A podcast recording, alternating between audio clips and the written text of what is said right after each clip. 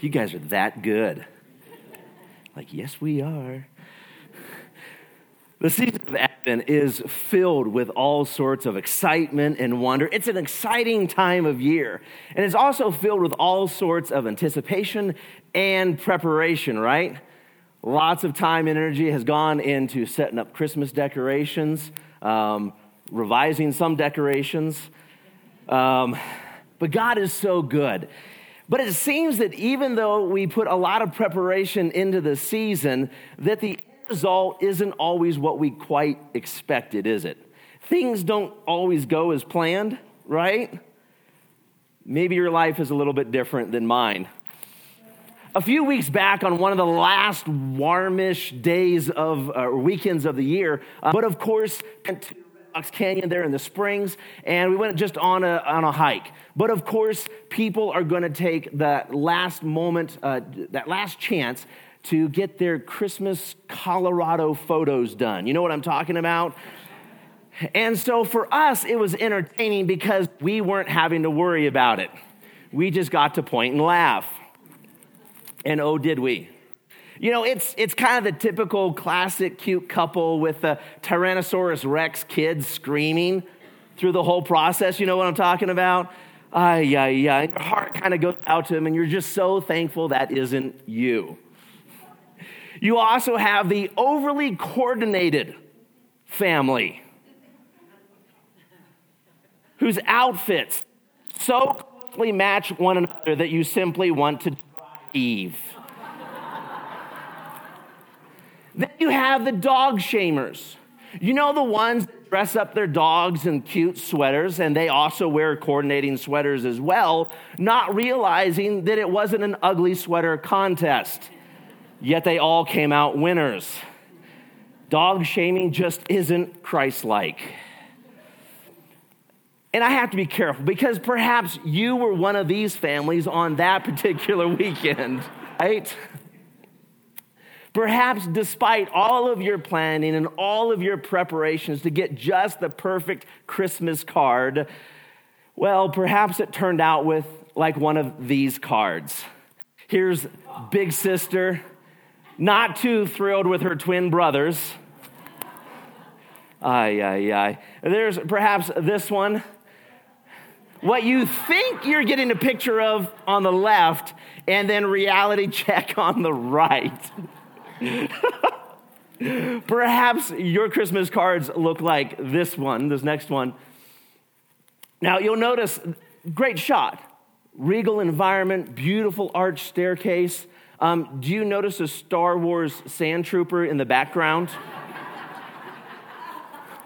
One of the villains of death, right, in your Christmas photo.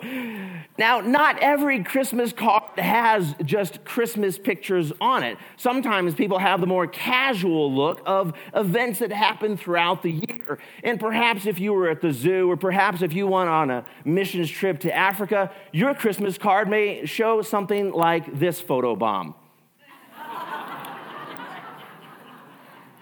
I'm hoping the giraffe is not actually eating her head. I think the card and the reaction would look a little bit different. But when you receive Christmas cards and you don't see the cake, all the work and preparation that went into making them, you don't see the kicking and the screaming, you don't see the outtakes and the eyes closed and the goofy grins, do you? You only see one snippet of time and not the whole picture of the event. In fact, when it comes to family Christmas cards, you only see the one group of photos that were selected. The sender controls what you see and presents the picture that seems so perfect, so ideal. But each card has a backstory. And this is true when we see the lives of Mary and Joseph depicted in Christmas cards as well those paintings or even the live nativities seem so picture perfect. We only see a snippet of time and perhaps maybe a rambunctious sheep in those live nativities.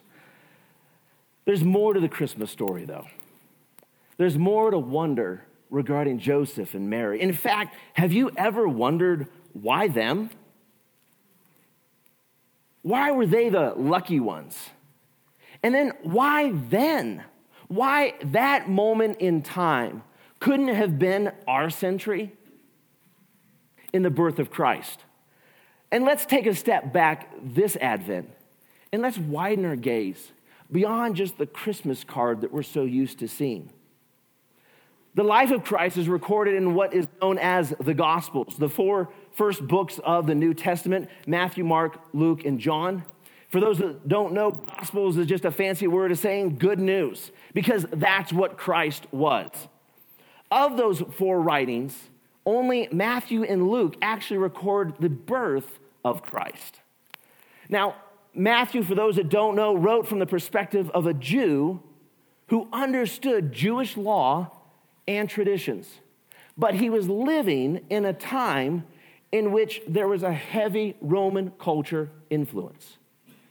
It was a challenging time for the Israelites. Fellow Jews succumbed to syncretism in an effort to live at peace with their Hellenistic neighbors.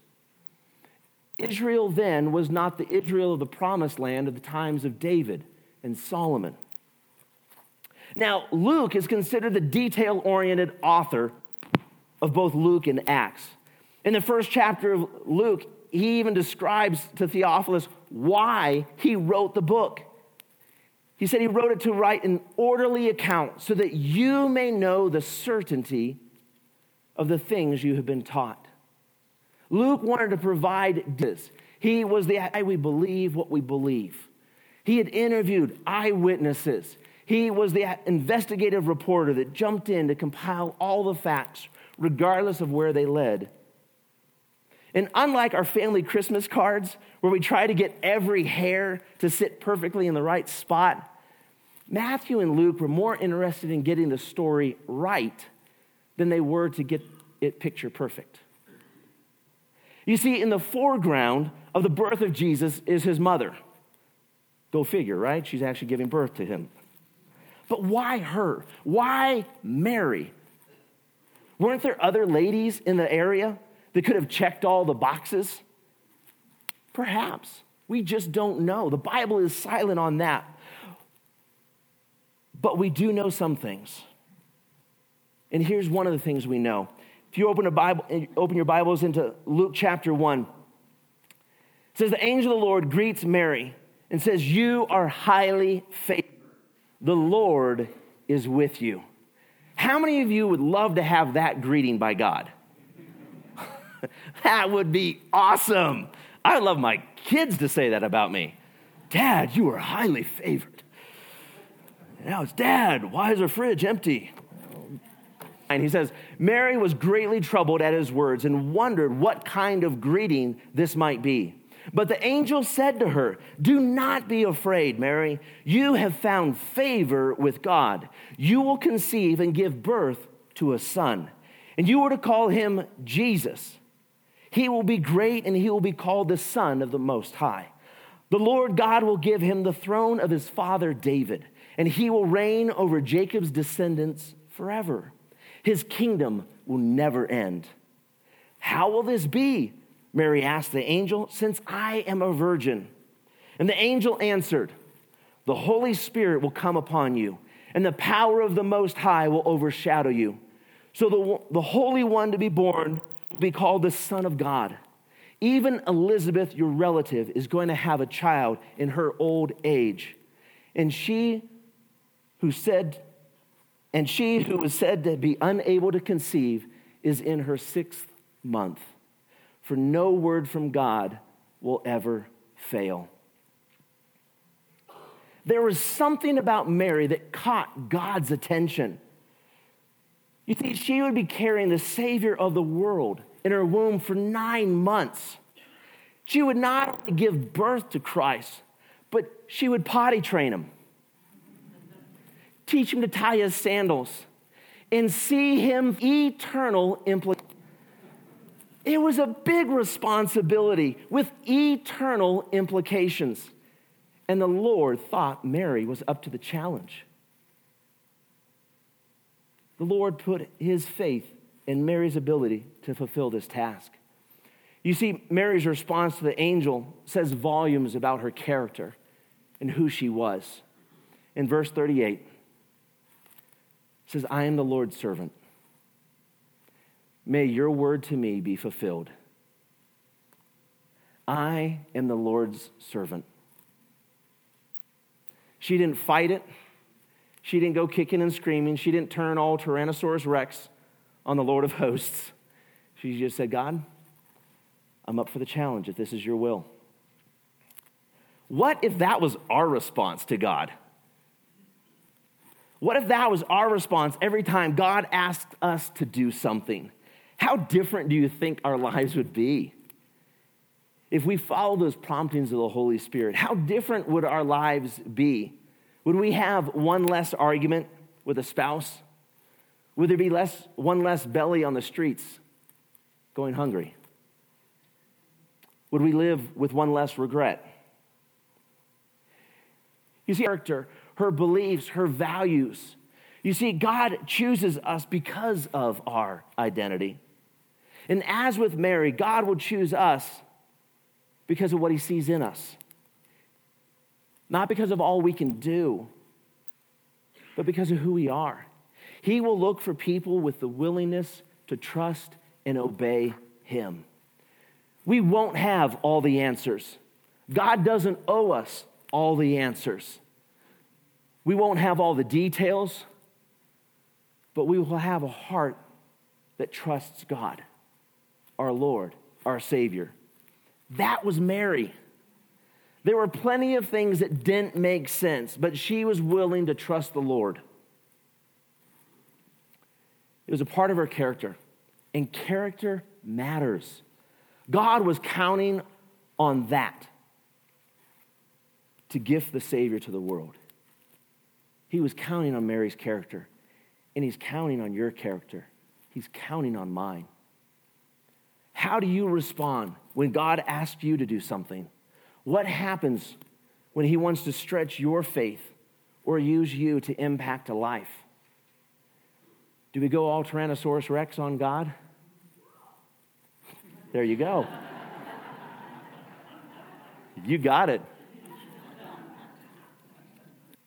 Say, God, childlike faith needs to be our response.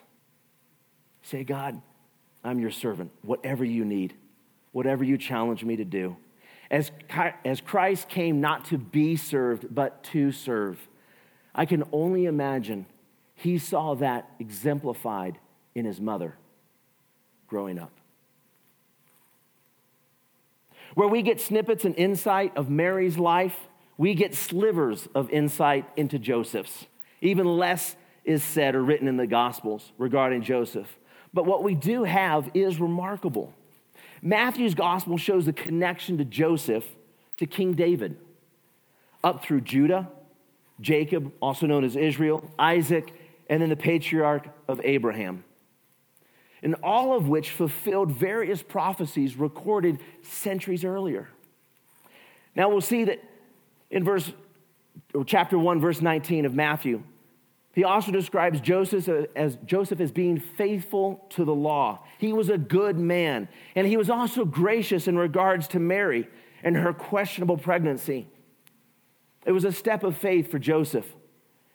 And God even needed to send an angel to get Joseph's attention, to comfort him, to look closely. You can easily see the blemishes in the lineage of Joseph. Where Luke leaves them out, Matthew is determined to put a spotlight on those flaws. In Matthew's account, he lists four different women in Joseph's lineage. And each of these stories deserves a sermon of their own, and we're not doing that today. That'll be maybe another time. But for the reader of Matthew, you will see the indiscretion between Tamar and Judah that brought, out, brought about Perez. You will also see Rahab, who was a prostitute of Jericho, who helped the Israelite spies escape and whose family's life was spared in the fall of that great city. Ruth was not just a Moabite foreigner, but her race was cursed and forbidden in the eyes of Israel. She was an outcast yet she was a part of the family line. And then there was the scandal of all scandals for the Israelites with King David. The man after God's own heart was also after Bathsheba. And not only was he after Bathsheba, but he was willing to kill her husband Uriah to meet his own desires. Fine, you would prefer Joseph? These blemishes in your family line, you would prefer to have disappeared, wouldn't you? You'd prefer to crop those out, edit those, cut them off out of the family Christmas card, wouldn't you? We don't like those blemishes. We don't like those flaws, but they were there. And even for Joseph, as he looks at Mary, her little belly bump, he didn't want to become the fifth one. With a questionable pregnancy. But yet God stepped in. And I love Matthew chapter 1, verses 20. Starting in verse 20. It says, Joseph, son of David, this is the angel speaking to him, do not be afraid to take Mary home as your wife, because what is conceived in her is from the Holy Spirit. She will give birth to a son, and you are to give him the name Jesus, because he will save his people from their sins. You see, even on shaky ground, where Joseph was uncertain on how to proceed, God provided the encouragement and the guidance to stay true to the course. You see, God intervened, and God was determined to use those blemishes for His glory. You see, God would choose to use us because of our history and because of our past. Those things don't scare God off.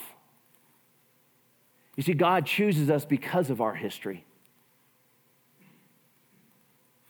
God chooses us because of our history. God wanted to show the world that He takes us blemishes and all. He is not expecting us to be perfect. That's why He sent Jesus, because He knew we would screw it up.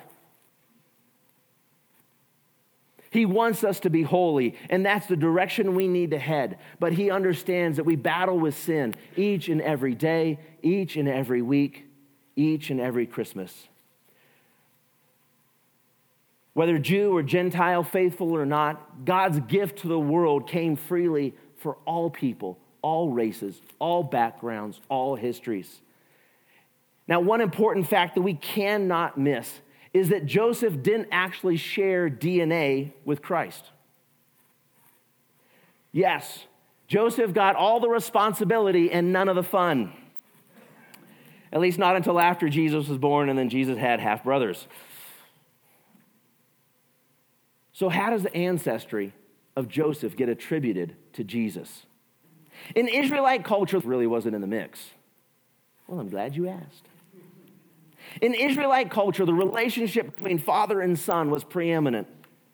When a man adopted a son, that son was grafted into the family line as if he had always belonged.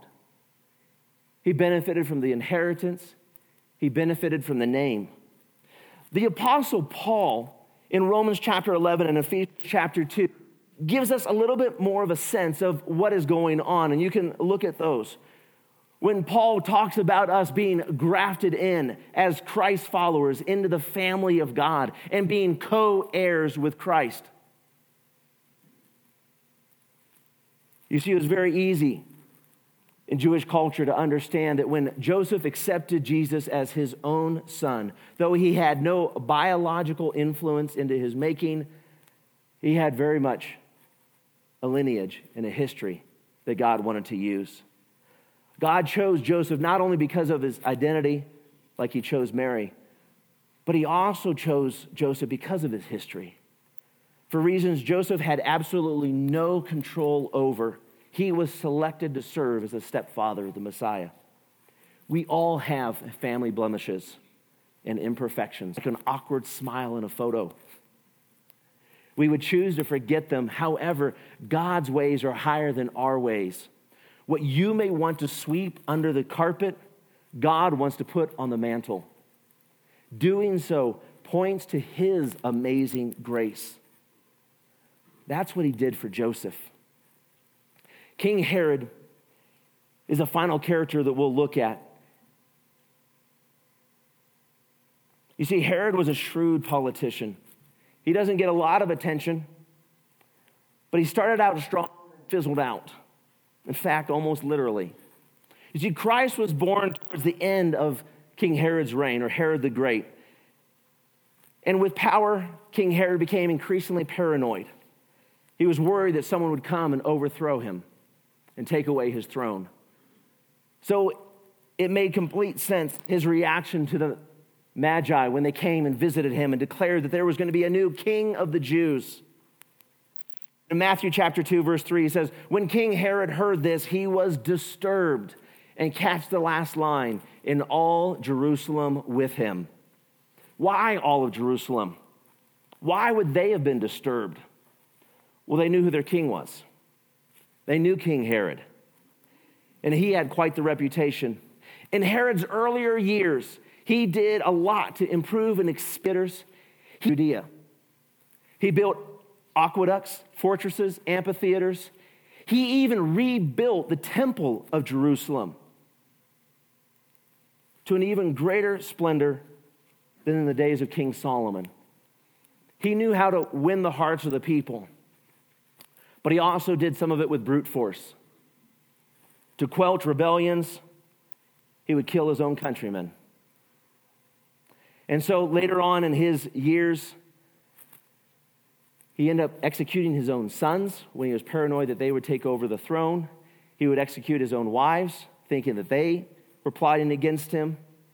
So it made no it was no surprise when he ordered the execution of the firstborn males in the time of Jesus' birth. He was an evil, paranoid man in the end of his life. The historian Josephus describes his demise with all sorts of pain, rancid smells, and bodily fluids from an intestinal disease. He died a slow and agonizing death on his way out. He couldn't hang on to his throne. But after Herod's death, the kingdom was divided up by Rome into four different regions with separate tetrarchs. In the life of Jesus, some of you guys will get, undoubtedly get confused because there's a few Herods in there. But despite all of Herod's evil, God used it for his purposes. God didn't condone it, but God sure did use it. You see, it was Herod's opposition to God that drove Mary and Joseph to flee Egypt from Bethlehem. And when that dust settled, they would relocate to Nazareth. All of this was the, for the purpose of fulfilling prophecy about the coming Messiah. That was the objective. You see, the timing for the coming Messiah couldn't have been any better. Though we like to have our kids born in a cozy hospital suite, and laid in a bed of freshly decorated pottery barn furniture? God had something different in mind for his son. We like to think that all opposition is bad and should be avoided. Yet, this is not how God handles things. In fact, God will often use opposition to move us forward. You see, God will often choose us because of the opposition in our lives, because of those struggles. He knows our struggles and He knows how they form us. They exercise our faith muscles, they make us better. Resistance builds strength and provides, as we go through struggle, God to use us in an even greater way. As we go through struggles, as we face opposition, the prayer to pray may not be, Lord, deliver me, but rather, Lord, strengthen me.